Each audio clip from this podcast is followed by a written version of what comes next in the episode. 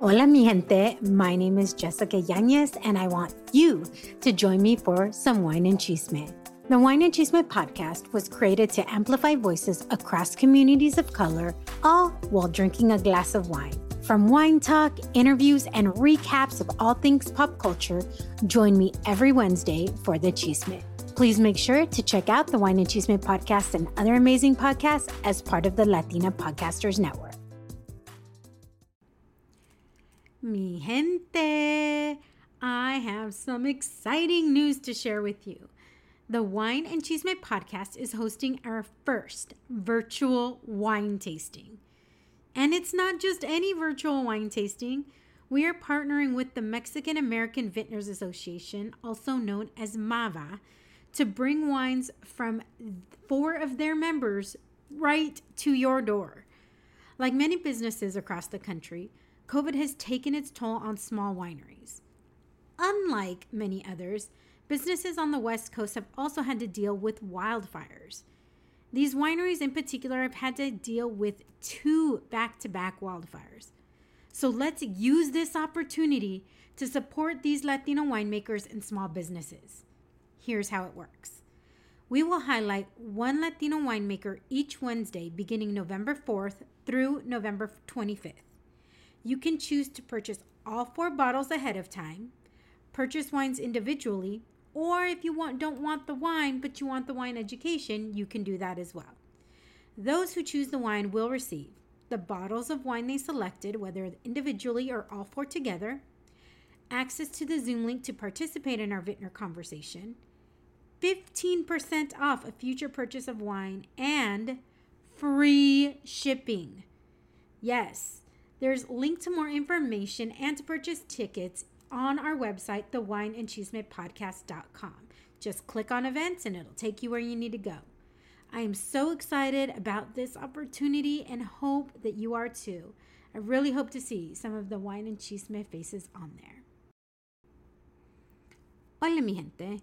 Welcome to another episode of the Wine and Chisme podcast a podcast created to amplify voices and share the stories of people from BIPOC communities doing remarkable things, all while sipping on a glass of wine. I'm your host, Jessica Yanez. We have another first, as this episode is especially for parents, guardians, and caregivers of school aged children and teens. This week I have two guests, two different interviews actually talking about the same thing with different context. I know there are a lot of parents and caregivers out there who are struggling with how to help their students in this time of homeschooling and mixed schooling. So, in this episode, I first speak with Brenda Martinez. Brenda is in her 14th year in education as an instructional coach for Richardson Independent School District in Texas. She was named the 2020 Secondary Teacher of the Year for the Garland Independent School District and has served as a curriculum writer for the district and presenter for district professional development. My discussion with Brenda will focus on elementary and middle aged children. Middle school age children, excuse me. I also speak with Ruby Chavez. Ruby has her master's and as a high school counselor by day and content creator slash founder by night. She is the eldest of three siblings, first in her family to pursue higher education. She is located in the Silicon Valley of California and proud product of her community. In fact, she became a counselor at the same high school she attended. Ruby and I focus our discussion on high school students. So grab your glass of wine and join us for the chisme.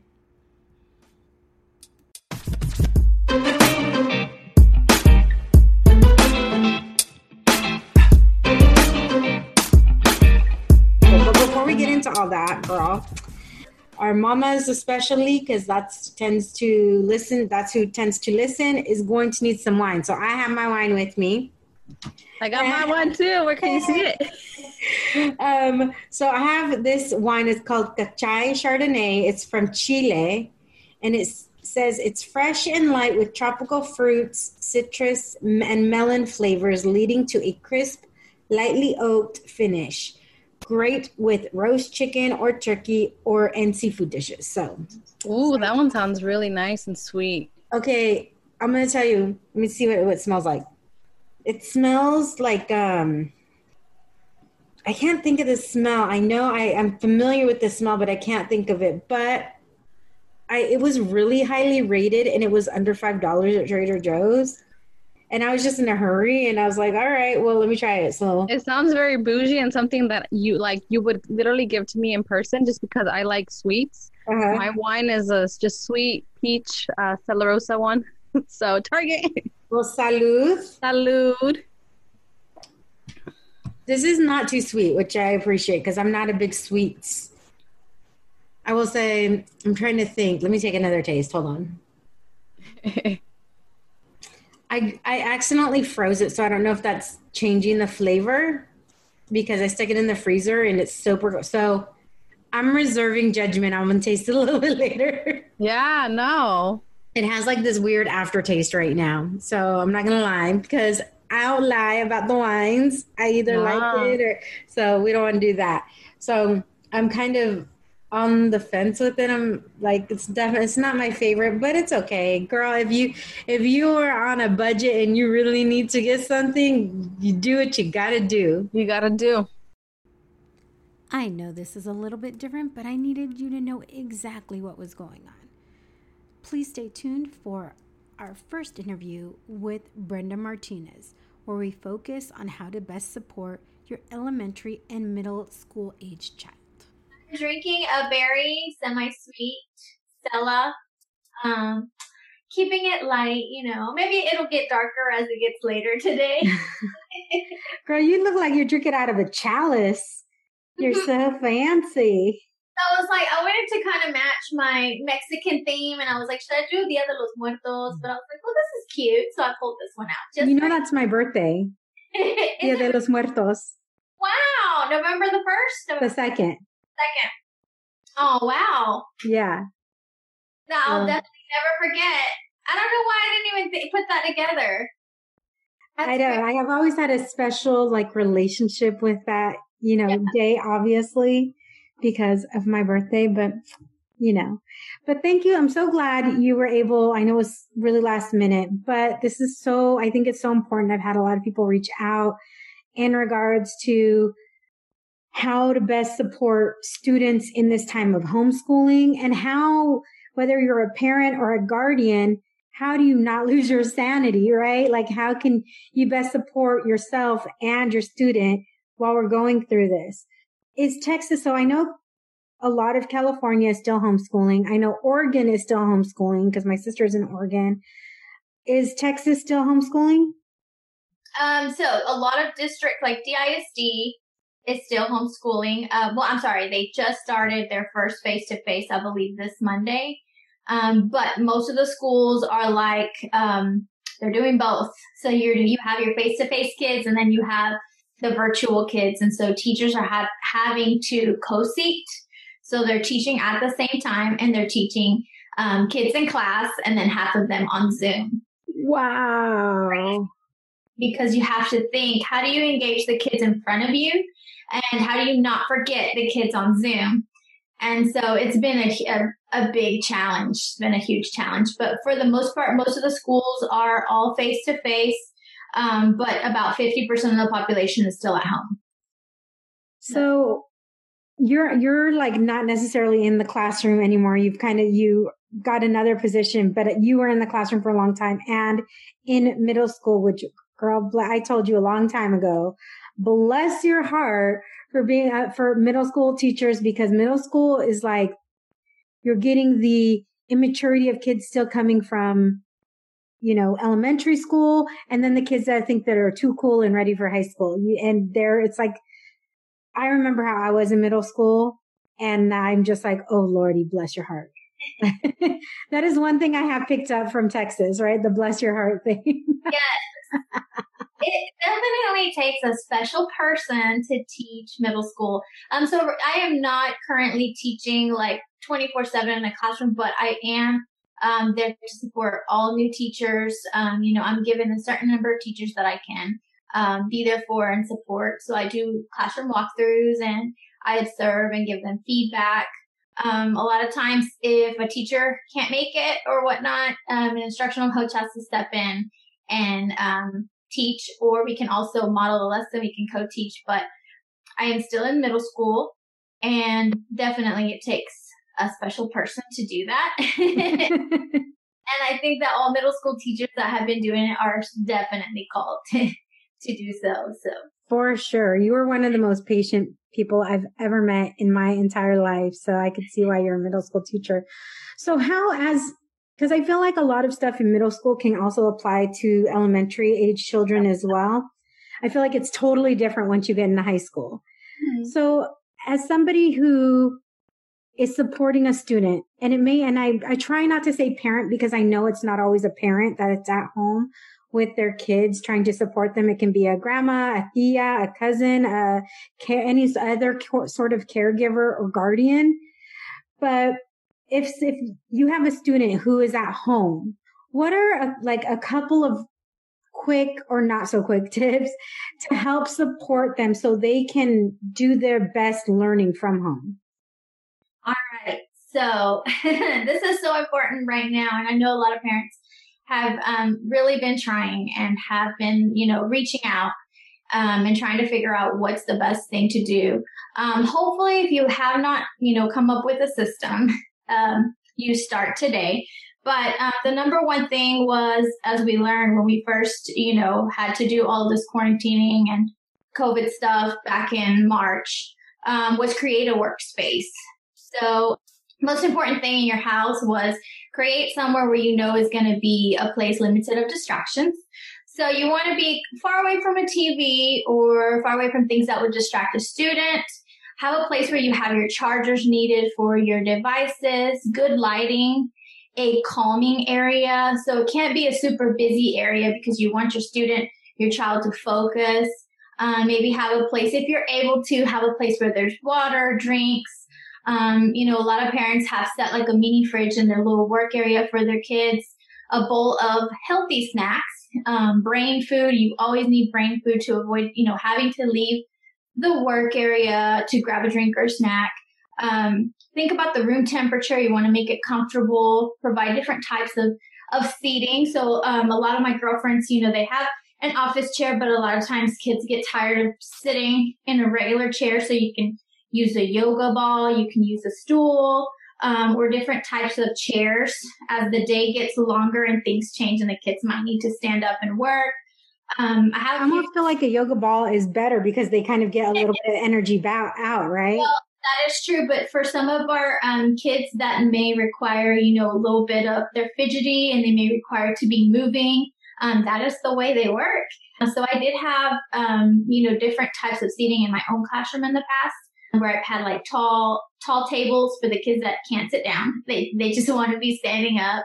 So you definitely want to see what works best for your child. And it may uh, take a little bit of a trial and error, but you want to provide some background noise, like instrumental focus music or a lot of apps that would have like the rain sounds. I know in my own classroom, I used YouTube and put a lot of, you know, the calming background um, noises for for the students to be able to focus. So that would be the first thing is make sure you have that workspace created. And I know it can get hard, especially if you have multiple kids uh, and you're having to find multiple workspaces. But if you can find a corner in their room or, you know, dining room or somewhere in your house that, you know, is going to be limited. What about headsets? Headsets are a good thing or bad thing? Absolutely. Headsets are great. It's just so much easier to hear and um, for the teacher as well. So if you're able to provide that for your for your child, that'd be great. And if it has the built-in microphone, even better. Yeah, headsets are absolutely helpful. You want to set a schedule. So a lot of our schools in Texas are now synchronous, which means that, you know, you're on a regular schedule, like a bell schedule, and you have to have your camera on and you are working at the same time. But a lot of um, schools and districts have provided like an asynchronous option as well, where you're kind of working on your own pace. So it depends on, um, you know, what type of virtual school you have. Some of them have a combination of both, but create a schedule if you don't have one. So this means, um, you know, having lunch prepared, materials you may need according to the schedule. What else? Let's see, giving them enough time to work on each subject. So if you're on asynchronous schedule and the school has not provided you with a schedule, you want to divide up your day to give each content area time. So you can also use uh, timers, alarms, um, anything that can be a great source. You know, for the kids that can be more independent, that's certainly helpful because they can, you know, manage their time that way. If they have some type of timer or alarm or reminder, you want to include a to-do list for that day. So what needs to get turned in, what needs to get completed, and absolutely make time for brain breaks. So so important, you know, stopping what you're doing, going for a walk around your neighborhood, doing some jumping jacks, just doing something that doesn't require being on your computer for at least 10 to 15 minutes. We try to do that at school as well. Um, right now, because we want to keep kids contained as long as possible, a lot of the middle schools are going now into like a high school type of day. So we have A and B days and we have 90 minute classes which is super hard for middle school kids. We only do 45 minutes. So um, we are doing brain breaks. So we'll stop, we'll go get a drink of water, we'll walk around the building, um, we'll just do a dance or something that will take our attention and, will allow us to refocus. Also, if you um, are able to get up and dress up, um, like I, I live by that. It is so important. I mean, it's great to be at home in your PJs and super comfy, but um, this doesn't mean you have to get all dolled up. But teach your child a routine to get up and get ready for school, even if this means you know from the waist up as best as possible.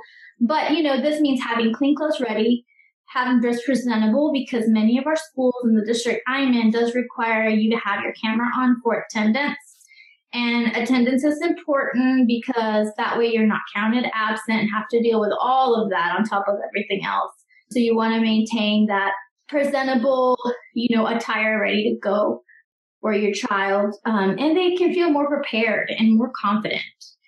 So, and if you do not get to be with your child at home, because I know there's a lot of working parents out there, you know, have a system to have it ready to go each night, just like you would for regular school and it enhances your overall productivity. If you are able to stay with your child at home, then even better, you can model for them and you're ready to go if any errands or things need to get done through the day. Um, also, you're dressed in case you walk behind your child's camera.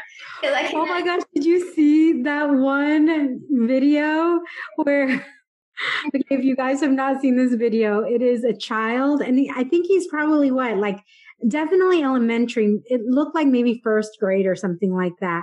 And the mom walks behind him totally naked, trying to find something. And the teacher's like, turn off your camera, so and so, turn off your camera. And the mom turns around, realizes that she's on camera completely naked. And then, like, yes, it's awful. it's really funny, but you know, you want to be presentable just in case you forget. yes, absolutely. That's happened to me too. Like, I mean, I haven't seen people completely naked, but I've had to cover for some teachers and I've had to do some Zoom classes myself and I've seen some things.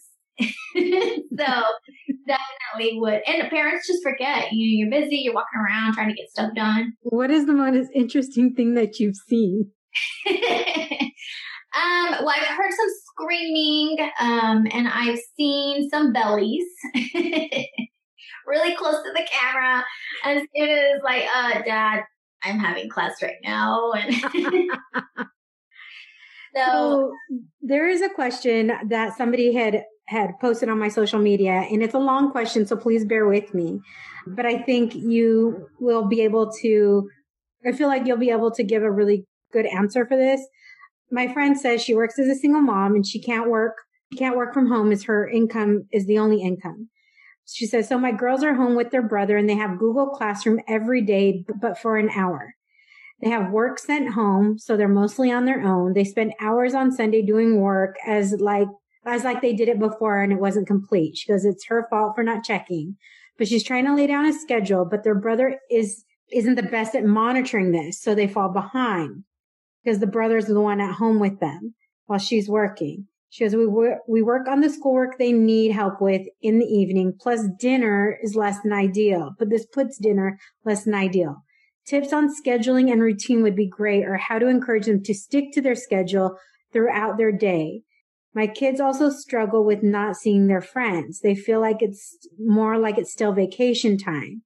I also feel like going over the work isn't as good as actually teaching. They just read an answer and she doesn't feel like they're grasping or retaining anything that they're doing. And then she goes on to say that she feels like they're tired and she feels like all they're doing is schoolwork. They put up all of the electronic iPods and tablets when they're done. And then she was like, should I be giving more breaks in the schedule if they want to listen to music while working? Should I allow them that?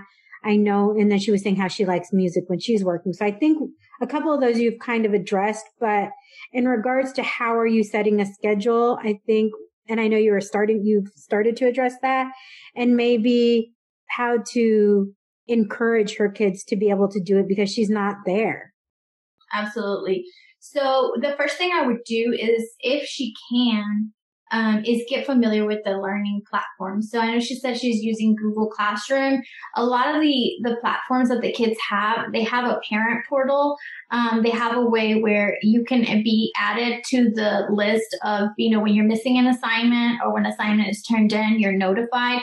And you can also control how much of the notifications you want to get because that can get pretty crazy. so um, definitely, if you can, play around with the platform. Um, there's tons of videos on YouTube on learning how to navigate Google Classroom because that's a lot of part of the problem is you know the parents don't aren't aware of what's going on. The kids are tired and they're so tired that they'll be like, uh, "No, we're done. We don't have any homework." And then pretty soon, two weeks later, you're having to catch up all these days of work.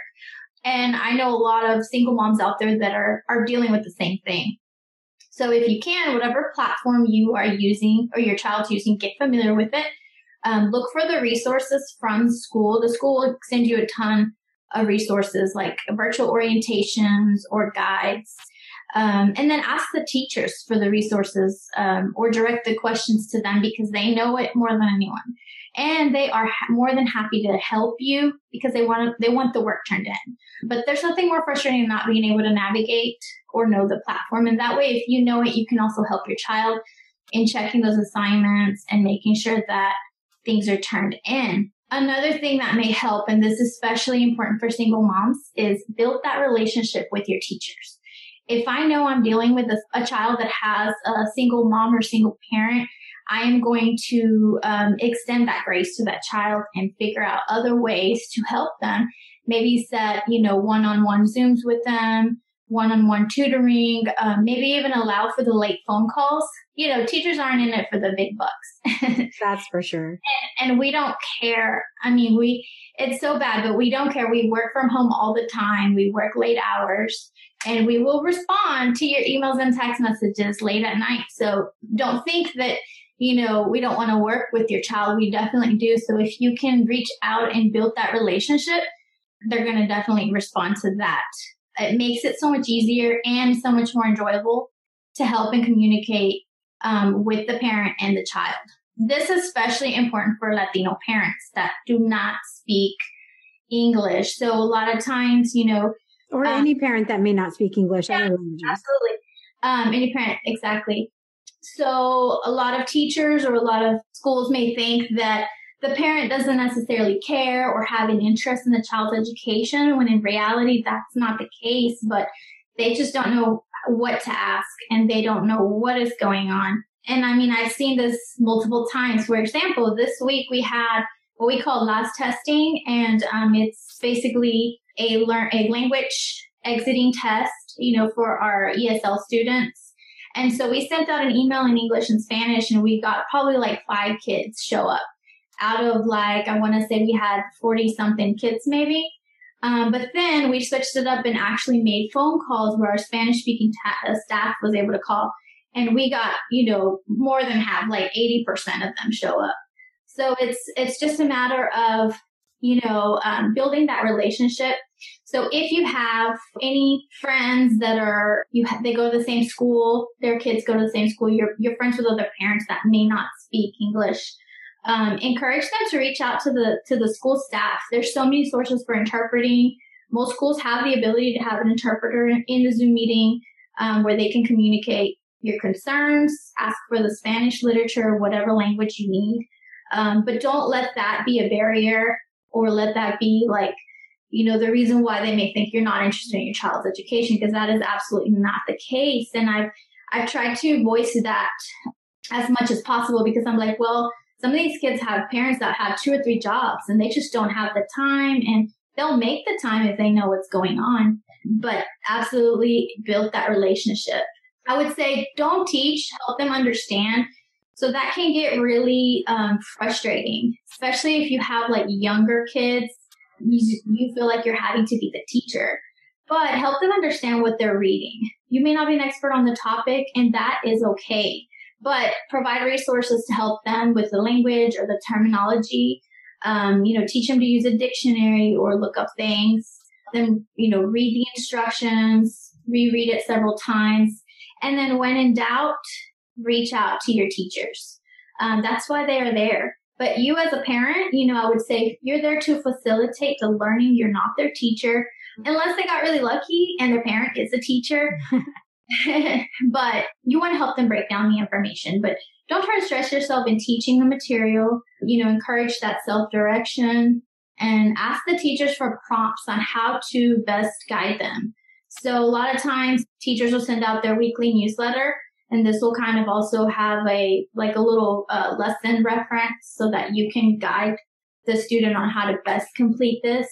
And if you're dealing with teachers that don't have that, ask if they can do that um, they're more than willing to do whatever it takes. Gosh, there's so many things.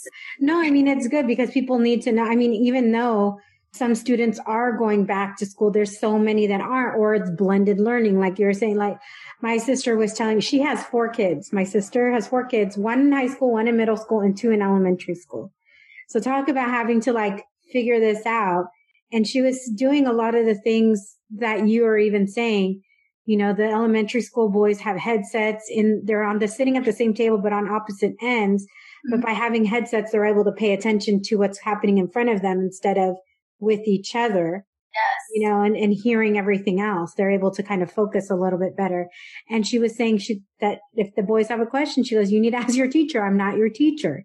I'm it's like it's good to hear this and i'm sure parents that are doing this probably feel a little bit guilty but also like i'm not the teacher i don't know what to do so I, it's so appreciated Can, if there's more please continue yes so um, you also want to help your child check and read messages um, by now the school should have a system where the communication is more streamlined and you don't have like 1000 messages in your email you're not pulling your hair out um, so you should not be getting bombarded by now. However, if you are, find a way to archive those messages in your folders in your email. So there's a way you can do that, color code them.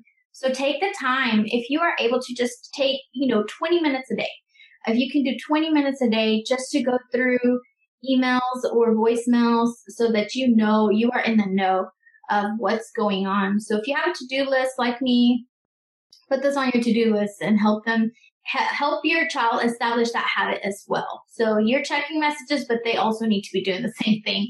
If something isn't clear about a deadline, then ask, you know, ask, check your voicemails and other sources of communication. So um, a lot of schools use whatever platforms to send out announcements and things like that. So you want to be sure you take the time. But if you wait two weeks and check your emails, then you're going to be really stressed out trying to see what's going on. Right. Um, Yes. So, and definitely use the school sources and staff. So the school has tons of resources, things that can help your child. If you have a dyslexic child or a, a child with special needs, you have a whole team, a staff that is in charge of looking at your individualized educational plan. So this is your IEP and your 504 students that need accommodations. And so reach out to them. There is help for them. There is, um, you know, an additional dyslexia class that a lot of times school will offer. Um, there's emotional mental wellness support with the school counselors, and they are more than happy to provide that support.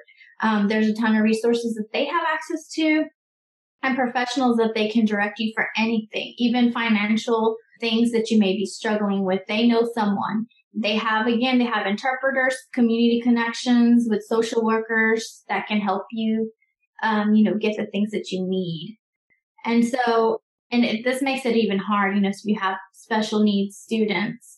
But you want to encourage that growth mindset and model hard work. Just demonstrate to your child that through your own work or your own profession, how important the skills will be as you eventually become an adult.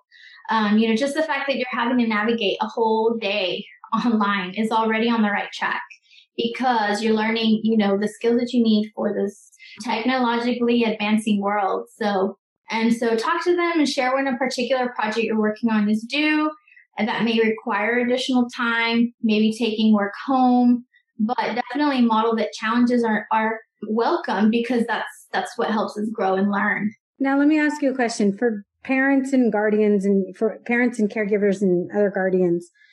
How can they, I know that you're saying like they, you know, to not be the teacher. What are some suggestions you would say that they need to do to take care of themselves that also benefit their students? Like their own mental health or Yeah.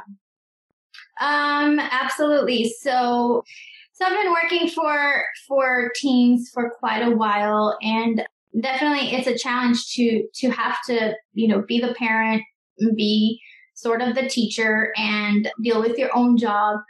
But this may be time for you to also figure out.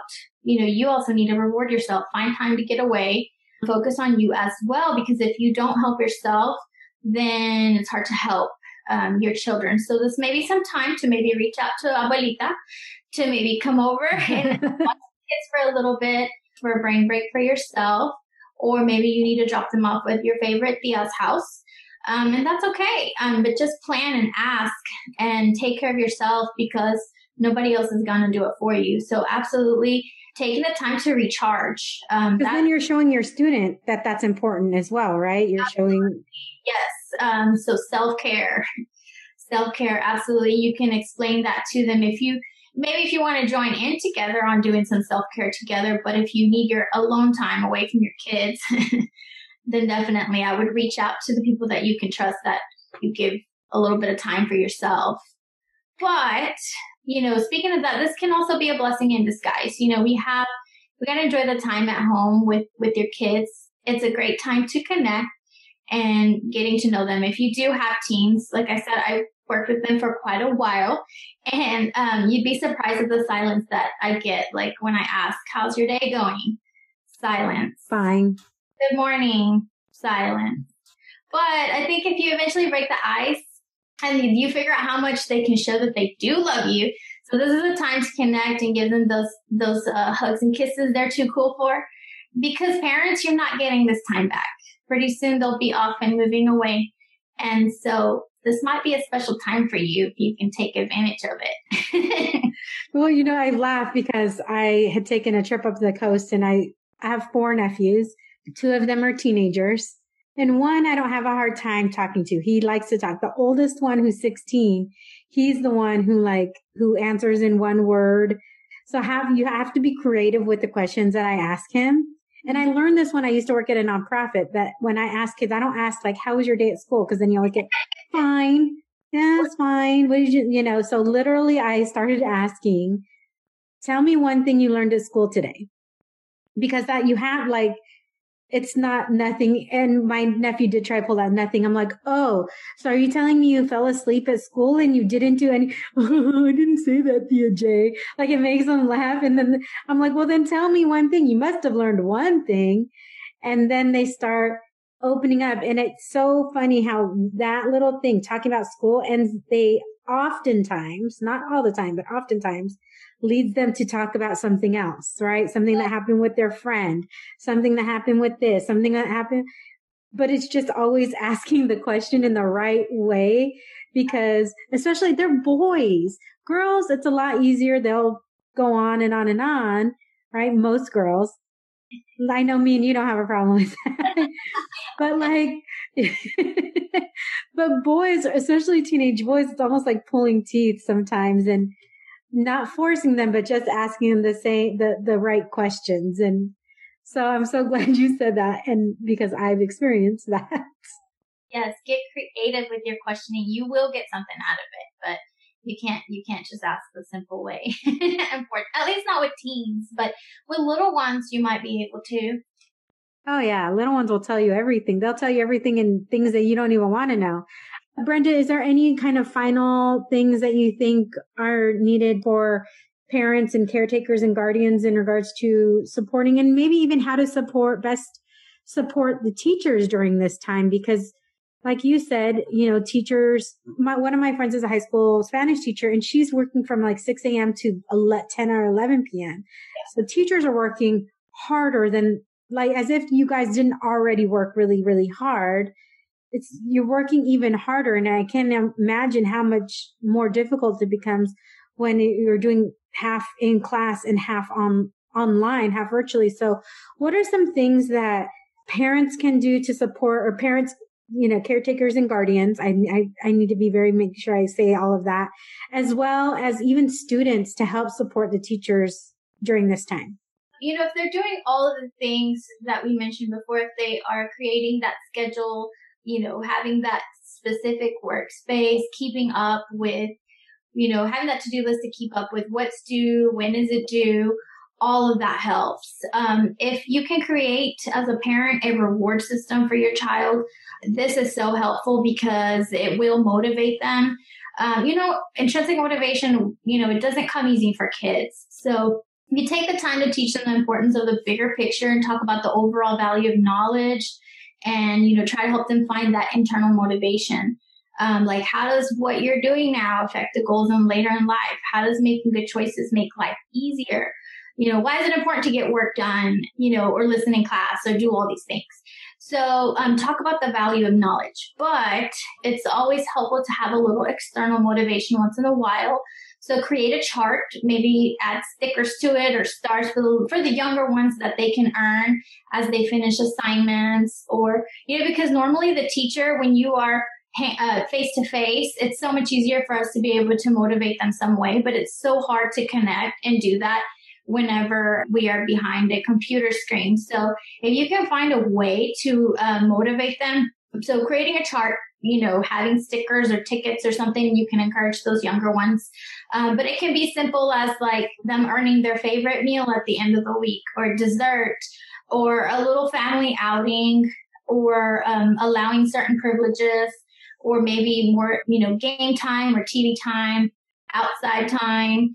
Um, but you want to celebrate the little things with them. So, like a good project grade, a positive note from the teacher, a great week of organization, whatever that may be. Uh, if you can add that reward system, that's really helpful for us because at least they have something they're working towards, and it's not just just trying to get it done and turned in because you don't want to get in trouble. Know, we want to make it positive.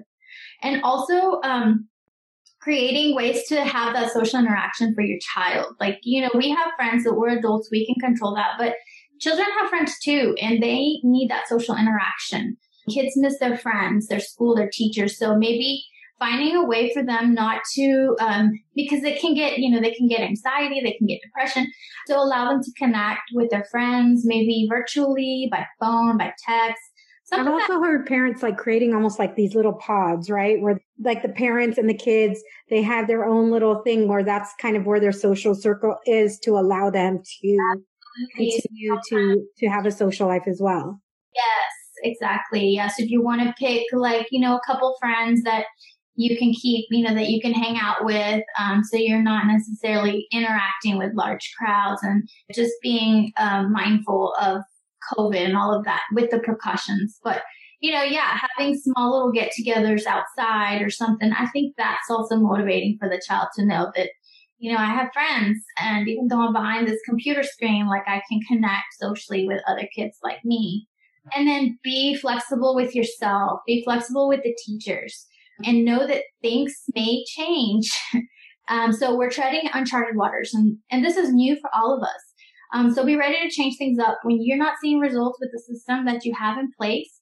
It's okay to to change it up and adjust your schedule if you need it. Um, adjust your to do list, adjust your workspace, and don't be hard on yourself. But definitely be flexible with yourself and your teachers. And I think you know if we can all work together, things will work out. And focusing on developing those relationships because that that makes it so much easier. Yeah. I think there's going to be so many parents who are so grateful because I, I wish I would have done this prior to, but I feel like even a month in, I feel like we're about a month into, into school, but I still feel like there's a lot of parents who are struggling or a lot of parents, caretakers, guardians that are struggling. And there's been some times where I've seen school start and then they've reverted back. So it be, it can become a very, very confusing time. And I know that just hearing this, maybe this is a confirmation to some parent, to some, you know, people that what they're doing for their student is they're doing the right thing. And maybe there are some people who have been struggling that just need to hear because it doesn't, you know, it doesn't sound complicated, but when you're in it, I'm not a parent, right? I'm not a parent. I'm not a teacher, but I have a lot of listeners who are parents and caregivers and guardians.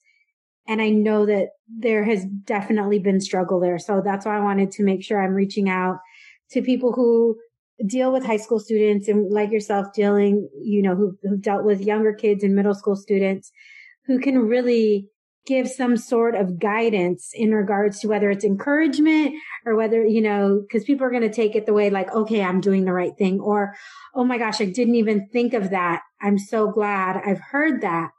Mm-hmm. Hearing it, I think seeing it sometimes on, on Pinterest or on Instagram or it's totally different versus hearing it sometimes. Yes, absolutely. So I just yeah. want to thank you so much for coming on and for sharing this information because there's a lot of people who I know are going to need it. It's great. Yeah, things are, you know, things are constantly changing. So we just have to keep that in mind to, to be flexible and, and, you know, remember we're in a pandemic. Like it's okay. things right. are okay. Like we can't let the little things, um, you know, bother us or break us. You know, we have to take it one day at a time and, you know, remember the, the things that are important to us, which is our family, being alive and, you know, being together. Like that's, that's just so much more important. So we got to look at the big picture every now and then and be like, I'm, I'm doing a great job. I'm a great mom.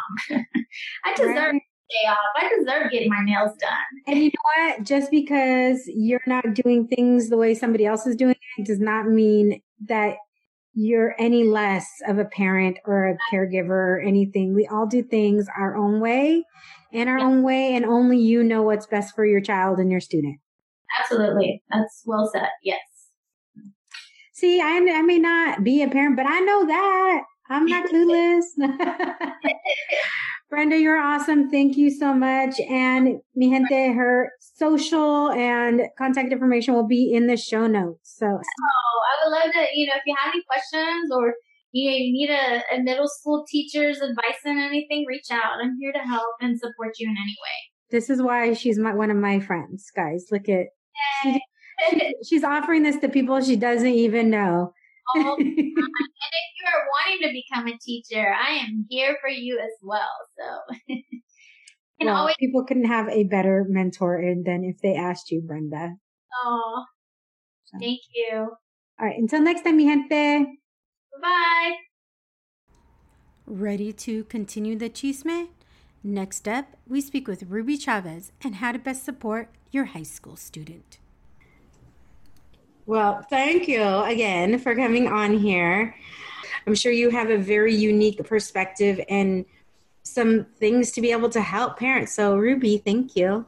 Yeah, thank you for having me. I'm really excited to be here and just sh- kind of share my my last couple months expertise on what's going on and just kind of provide some ways that we could all help each other and just especially our pa- parents and families and our students especially during this time how we could provide support um, during this time yeah i mean because like you said your couple months expertise because it's not like who's who's an expert on this i mean if you're a somebody who homeschools anyways that's completely different than what's happening the way you teach, the way you curriculum, all of that is very different than what's happening right now being forced homeschool. But before we get into all that, girl, our mamas especially, because that's tends to listen, that's who tends to listen, is going to need some wine. So I have my wine with me.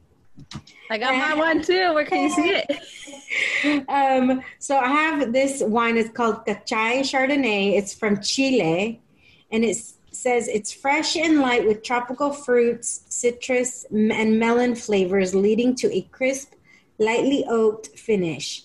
great with roast chicken or turkey or and seafood dishes. So, ooh, that one sounds really nice and sweet. Okay, I'm gonna tell you. Let me see what, what it smells like. It smells like um. I can't think of the smell. I know I am familiar with the smell, but I can't think of it. But I it was really highly rated, and it was under five dollars at Trader Joe's and I was just in a hurry and I was like, all right, well, let me try it. So it sounds very bougie and something that you like, you would literally give to me in person just because I like sweets. Uh-huh. My wine is a just sweet peach uh, Stella Rosa one. so Target. Well, salud. Salud. This is not too sweet, which I appreciate because I'm not a big sweets. I will say, I'm trying to think. Let me take another taste. Hold on. I I accidentally froze it, so I don't know if that's changing the flavor because I stuck it in the freezer and it's super. So I'm reserving judgment. I'm gonna taste it a little bit later. Yeah, no. It has like this weird aftertaste right now, so I'm not gonna lie because I don't lie about the wines. I either like it or so we don't want to do that. So I'm kind of on the fence with it. I'm like, it's definitely it's not my favorite, but it's okay, girl. If you if you are on a budget and you really need to get something, you do what you gotta do. You gotta do. Yes. So we're gonna keep this pretty short because we do want to make sure that we're really getting to the heart of of situations that people are going through. Tell us tell me quickly like what your background is and how long you've worked with kids and parents and stuff in the school system. So the last four years i've been a counselor and the last overall this is my seventh year working there since uh, graduating from college. So i started working there as a college advisor through a very variety of college um, access programs um, that support students, particularly low incomes, first generation students that are planning to go to college. That was my role after graduating from college. And then it all worked out for me to be um, go into my master's program and get my credential to be a high school counselor. And here i am uh, two years later uh, with my certifications my master's and we're I'm now a high school counselor um, at the high school that i started working at and i graduated from awesome. Well so what have you seen for, seen and heard right from parents and those counselors in regards to the unique challenges that or whether they're unique or maybe not so unique uh, across the board of what's happening and how um, families and students are able to work through this time right now? Yeah so particularly with my the students and the uh, community that we serve. Um, in our district, we serve students that are low income, uh, low inc- income communities. So our situation will be very different from someone who does live on the other side of town. So I could only speak for for those populations where their whole life has changed, the financial situation has changed their access to just even technology has changed as well just even their safe space to go to school where that was their only safe like their only their only place of like where they felt themselves and at home sometimes they don't even feel like themselves yeah. um, just because there's a lot of people living in their home or it's etc they have a lot there's a lot of things why students had their their way of school as their escape but from what I've heard from my colleagues from different dis- from the different districts, is that it's just engagement. Engagement's a big problem. Just getting students to go get on the computer, um, it's very hard. Obviously, because it's on the computer, it's it takes a whole type of level of expertise on getting on the computer, how to get onto Zoom, how to turn on the Wi-Fi, even if they have, even if, even if they don't even have Wi-Fi. Like that's already like. About to ask that, like, are you finding kids that don't even have access to yes. But um yeah so there's like a lot of like i would just want to like come like come back from like a place of like yes we want our students to show up but i also want to remember that every situ everybody's student everybody's situation is very different financially. We need to recognize our privilege as well um, just because you don't know i don't know if you remember but um, there was a picture on social media that was shared out throughout like the beginning of COVID, where the two students were outside of a Taco Bell in Salinas, um, getting Wi-Fi. Yes, or outside. That. Yeah, so like little things like that. Like the students don't have Wi-Fi. The student might not have a, tech, a laptop. Um, so all of these things are systems that are not letting our students succeed and they want to show up. Ultimately majority of our students do want to show up. It's just the technology access not having a room or quiet space in their household as well is tough. Or even having the students be in support of being the financial head of the house now. Like a lot of parents a lot of students a lot of parents have been laid off um, just because of this whole situation of covid. Um, i know my dad was laid off too like shut down kitchen like he couldn't work for months. He changed careers. That's a different story but it's just a whole everything has changed for the student overall. And even social emotional like not having their friends to see them every once in a while and just that interaction with their peers i think it's like a main aspect of growing up and being a teenager and being around people that you feel comfortable with and just going to go do stuff. Like i think that's like a big impact for high school uh, for just growing up from like childhood to adulthood like you need people to interact with and just being at home sucks and especially during this yeah. time of covid i know that there are probably things that parents have tried to do right like set aside a particular place where the student can sit down mm-hmm. um, and, and work and but like you said there's other there could especially when it's coming in low income families. And we're going to, I would really like to hopefully across the board. And this is what I've learned, kind of learned talking to other people and my sister and other friends and everything. But like, for example, my sister is very fortunate that they were, they're able to afford to, they had to buy a couple of extra Chromebooks and stuff. They're in a financial situation that they were able to do that, right? Mm-hmm. But it's still even hard for them because um, one of my nephews is in really high ranking classes. And without the one without being in a classroom, he's become really lazy. Like his mm-hmm. stuff is not being turned in.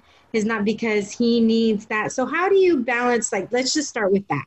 How do you balance like if you have a child who they normally are on top of their things when they're in school and maybe that has changed since they've been homeschooling how do you deal with that without being overbearing? Because I feel like at the end of the school year, things were very lax because this was new. But now the schools are going into it with a brand new mindset like, no, this is school.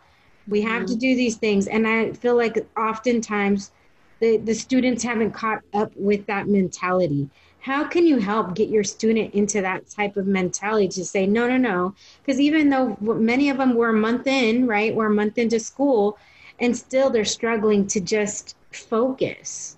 Mm-hmm. yeah focusing overall has been really hard for a lot of students like even myself like it's hard to like just sit through day long zoom meetings. But what i would recommend because i have had a couple students that were very bright while the last three years, especially my graduating seniors.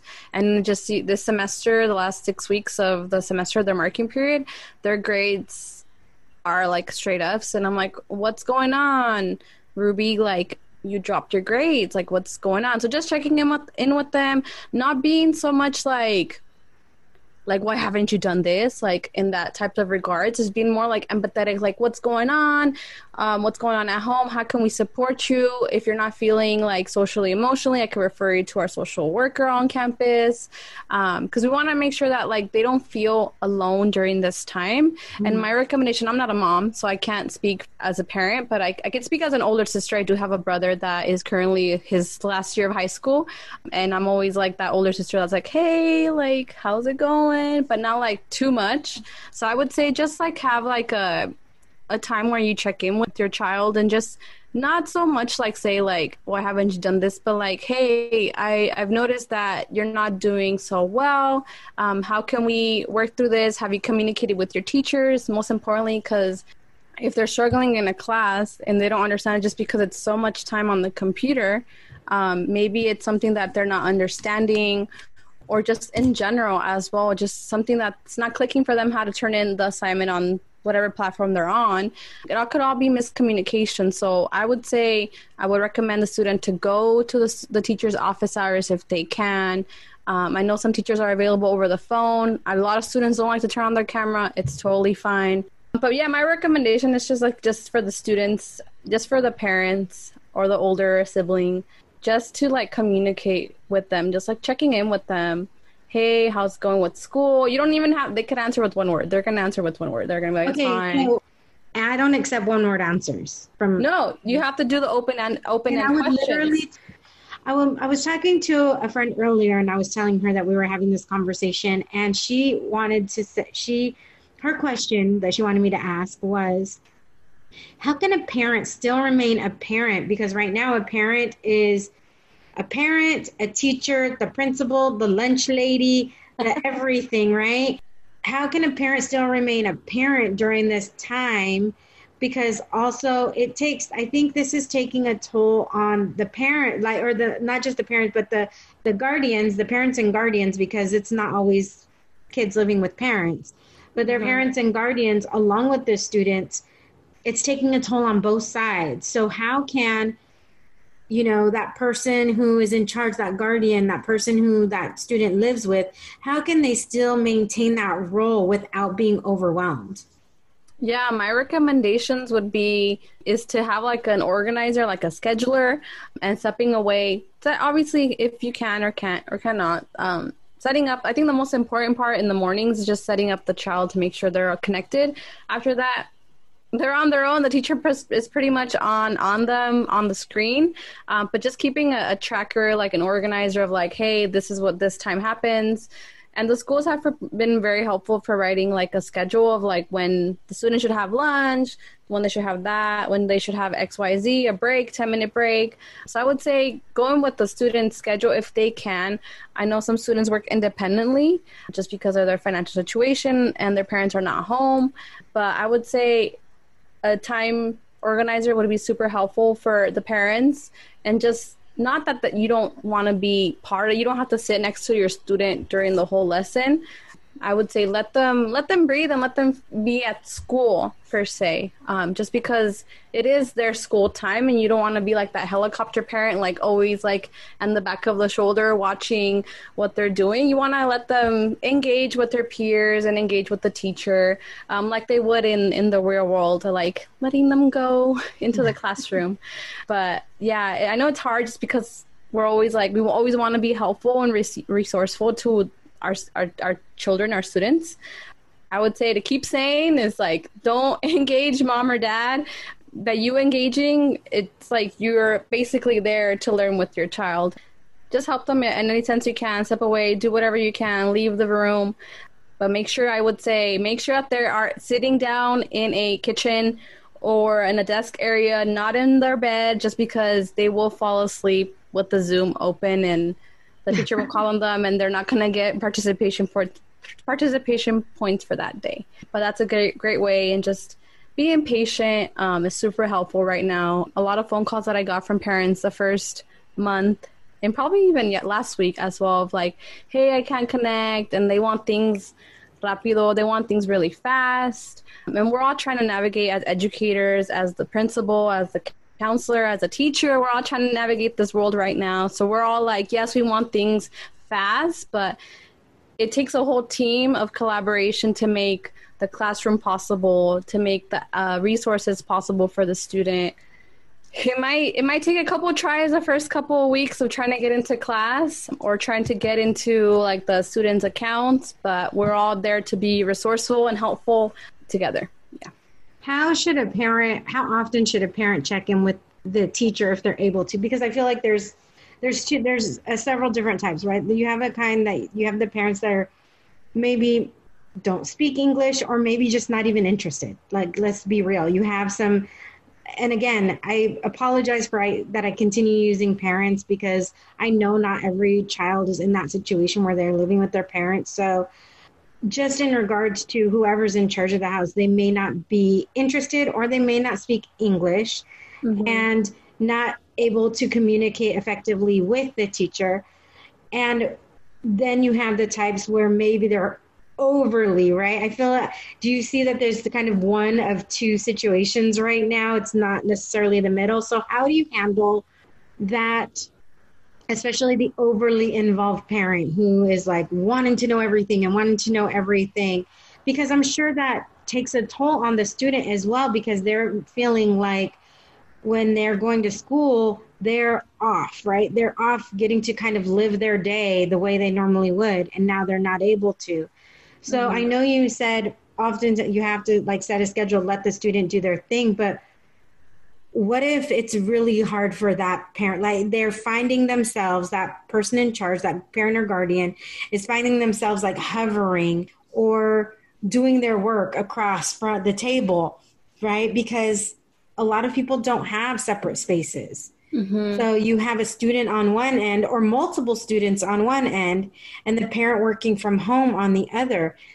What would you suggest to how to navigate that. So, first of all, people aren't stepping on each other's toes because I've heard it on Zoom calls myself where multiple students are doing things at the same time and nobody can get anything done because there's a Zoom class here, a Zoom class here. And how do you, how would you suggest, you know, a household handle that? But I would say for that, I mean, if there is I could see that have having a parent with multiple children in one household, the elementary kid, the middle school kid, the high school kid, um, and just want trying to be all on task and all on roll. How would I, I mean, I I don't like telling parents how to be a parent because like I who am I to tell them how to be a parent? But at the same time, just letting the student experience school on their own. The parent doesn't need the parent doesn't need to go to school. Like the the school is for the student. So I I I appreciate them and I I want to say that I really appreciate their their efforts of wanting to have their students engaged and checking up on them because it would be ideal that every student would have that, um, but that's not the case. So I would say if that's if that's that's for them if they have their side business and they're on the side and not really like hearing what's going on in the conversation, that is great but it's another thing for this parent to do the work for the child or participate for the child because ultimately it is a student that's in school that will be getting a grade for that class. So i guess kind of like how do you say it in the nicest terms? Like step away step away from the student. Yeah step away from the student if you can. Let them let them let them engage. I think they'll feel more, com- more comfortable as well um, not knowing that my mom's in the background is going to hear what my teacher's talking about or what we're talking about in a discuss- discussion or a breakout room. Like, I will feel more comfortable if my mom wasn't there in the background. I think right now, you know, like I said, several, I mean, I think most school has started, right? At least mm-hmm. online. If not in person, most school has started online. And we've been in this situation for six months, right? We've been in this pandemic for six months. And I know a lot of kids right now are are struggling, mentally struggling because they don't have an outlet. We all know that mental and physical health, especially for children, uh, for all of us, right? But particularly for youth, it's very, very important for them to be able to function and to be able to participate in school and everything. So, what are the things that you have heard from your students in regards to? I'm sure many of them are missing their friends, many of them are missing extracurricular activities. What are the things that you are suggesting to them, or what are the things that they have shared with you that are helping them cope through this? Because I feel like some kids are thriving because I think some kids are realizing that learning in this way is a better way for them. And some kids are struggling because they need that in person interaction. So, what are you hearing from your students, and how can you, the family or the household, help that student thrive in this type of environment even if they're not? Like what can be what can be done? How can they support them yeah so what i've heard from my students that it's like they're very alone and they they do miss their friends, just being able to do whatever they could, like their safe escape, not being at home 24 7. At the beginning, back in March, my seniors were like super depressed that their prom wasn't going to happen. They were working for this for three years and that their graduation was on the line. So it was it was very sad and then for sad for them and even now like the students that I've talked to um, they're not, in the brightest like emotional mental state so i always tell them like we, first of all you want to just acknowledge the situation that we're in you cannot avoid not talking about covid so for me i always come I always acknowledge them at first, letting them know like, "Hey, thank you for like coming on, talking to me." Just speaking to me it doesn't even have to be about school. It could just be like, "Hey, how's it going on with with your house, your home, um, your pets?" Letting letting them know like, "Hey, we are here together. We're in this together, and you're not the only one going through this." I think that's like super important. Just acknowledging the situation that we're in, and and just knowing that eventually we are going to get out of out of the situation. It's just time will tell. Well, how do you? Because I know, and I know you can only say it from your perspective. Mm-hmm. Um, but oftentimes, I feel like a lot of students don't have a resource at school to go to, right? Mm-hmm. So they don't have a Miss Ruby to turn Yeah. to and say, "This is happening."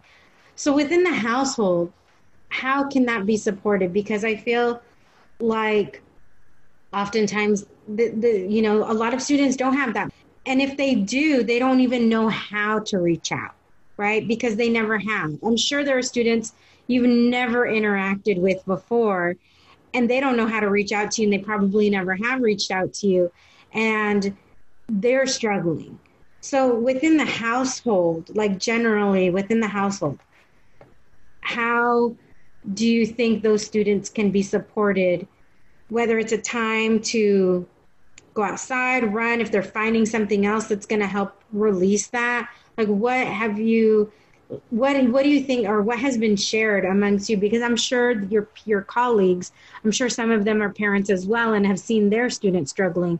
What are the types of things that they have shared as well? Yeah, so from my colleagues that they've shared is that they schedule like a time with their with their children to go outside, go on a walk, go on a hike, um, or even scheduling to go to like to the store, like oh let's go get a Starbucks real quick, something like that, just to get them out of them out of out of the house because we've been in in quarantine for like the last six months. So something that will distract them from the current reality of just staying at home. I think it's super important. Um, we also like reducing social media, the in the amount of time that we spend on social media, and just like the news. I think that also takes like a big impact in our social emotional being. that just being so so much on TikToks, being so much sharing like what's going on with our political climate, with our racism and inequality, Black Lives Matter. There's a lot of things going on right now that we cannot just like say, hey, it's not, I don't see it, I don't feel it, it doesn't affect me. So I think just taking a break from those, even binge watching a show on Netflix, going outside, playing with the pet.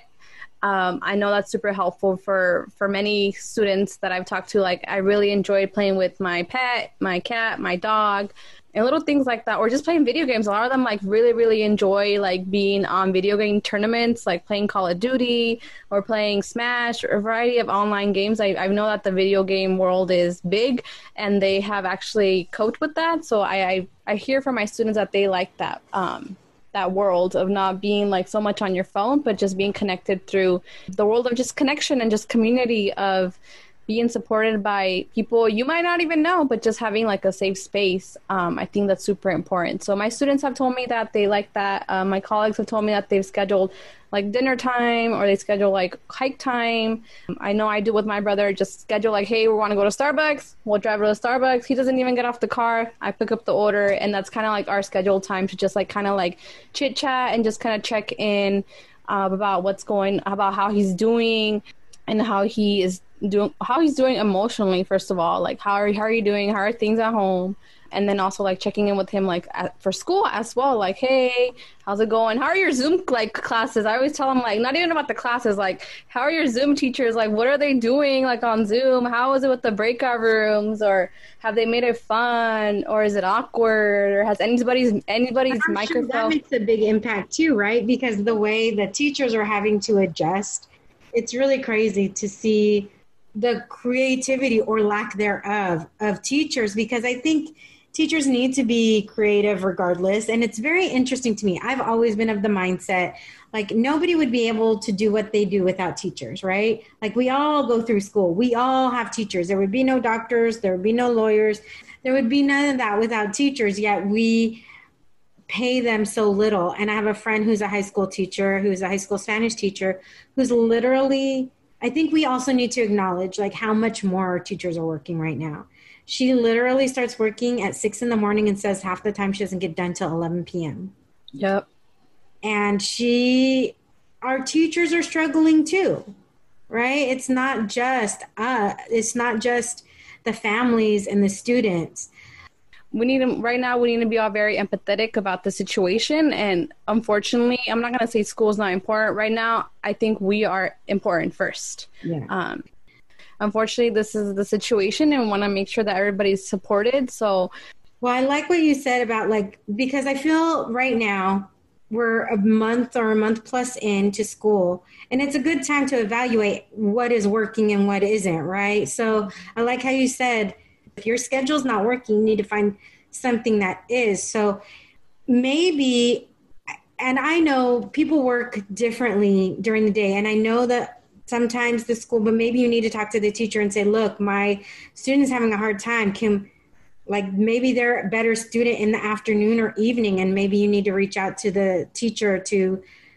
say, hey, like, I'm noticing that in the morning they're dragging, but in the afternoon they're ready to go can we work something out? I mean, I think it's really key that whoever is in charge of the household, right, in, in charge of making sure that this is happening for the for the students is is reaching out. And i know that doesn't always happen.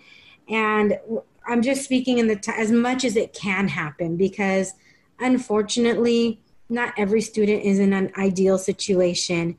And that breaks my heart like to think that right? Like I see these kids. I sorry, I get like really emotional when it comes to like stuff like this because it's so hard to see kids struggle. Like they're already struggling right now as it is. Then you add a layer on of they may be emotionally, verbally, mentally abused, physically abused, and school was their time to get away from that and have as much of a normal life as they could. And now they don't have that. Or they don't have like they come from a family that doesn't have money that doesn't have the resources that maybe doesn't have wi-fi or anything like that. So they're sitting outside of a taco bell or a mcdonald's or whatever just to be able to do their schoolwork. It breaks my heart that we as a society have not done more for our kids.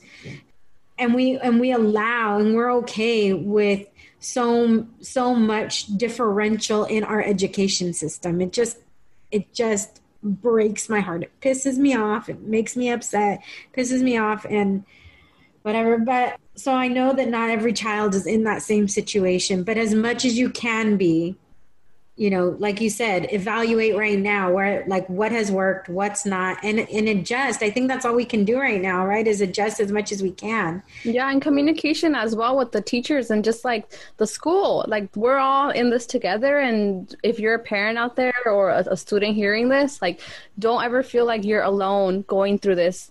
If you don't ask people won't know. So i would say always ask. It doesn't it doesn't hurt to ask that you're maybe you don't you're not feeling right because your parent was diagnosed with covid or who or your your aunt and uncle were diagnosed with covid and now you have to work. Like if you don't know um if, if we don't know as a school we're not how, how can we best support you? And want to make sure that we are supporting you first before your academics because ultimately we are there to care we care about you and academics might be second. We could maybe teachers could give you an extension on a homework assignment, or they could give you an extension on a big project.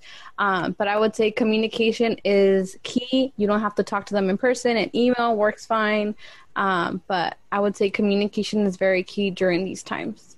Well, Ruby, I know we wanted to keep it short, so we're going to leave that as the final word. Is communication is is key and if you're a student listening to this, I don't know how many students are listening to this because I don't know but if you're, you know, if you're a head of household, if you're a mom, if you're a tia, if you're a abuela, and, you know, whatever it is, if you're listening to this and you're just trying to figure out how to support your student, the first thing you want to do is ask. Open that open that dialog mm-hmm. Because if you don't ask, they're never going to say. And and don't accept no or, or what don't accept one word answers. That's what I'm saying. I don't ever accept one word answers and my nephews know it and they give me one word answers and i'm like what no no that's and they they start laughing because they know that i'm gonna ask more questions but yeah. thank you ruby so much. I hope that this gives a little bit of hope to anybody out there. The key takeaways are really to find a place where the, the kid feels comfortable outside of their room right? Adjust the schedule accordingly or as needed. Reach out to the school counselor or the teachers as needed.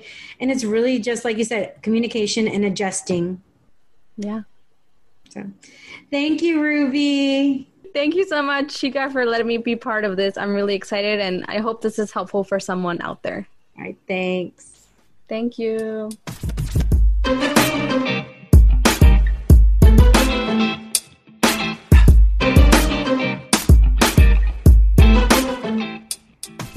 Thank you for listening to this episode of the Wine and Chisme podcast. For more information on Brenda or Ruby, please see the show notes for links to their social media accounts. You can check out all things wine and chisme on our website, thewineandchismepodcast.com. There you will find the names of the wines I drink each episode, as well as additional information on me, the podcast, and you can even apply to be a guest straight from there. You can also find us on Instagram at The Wine and Chisme and Facebook at The Wine and Chisme Podcast.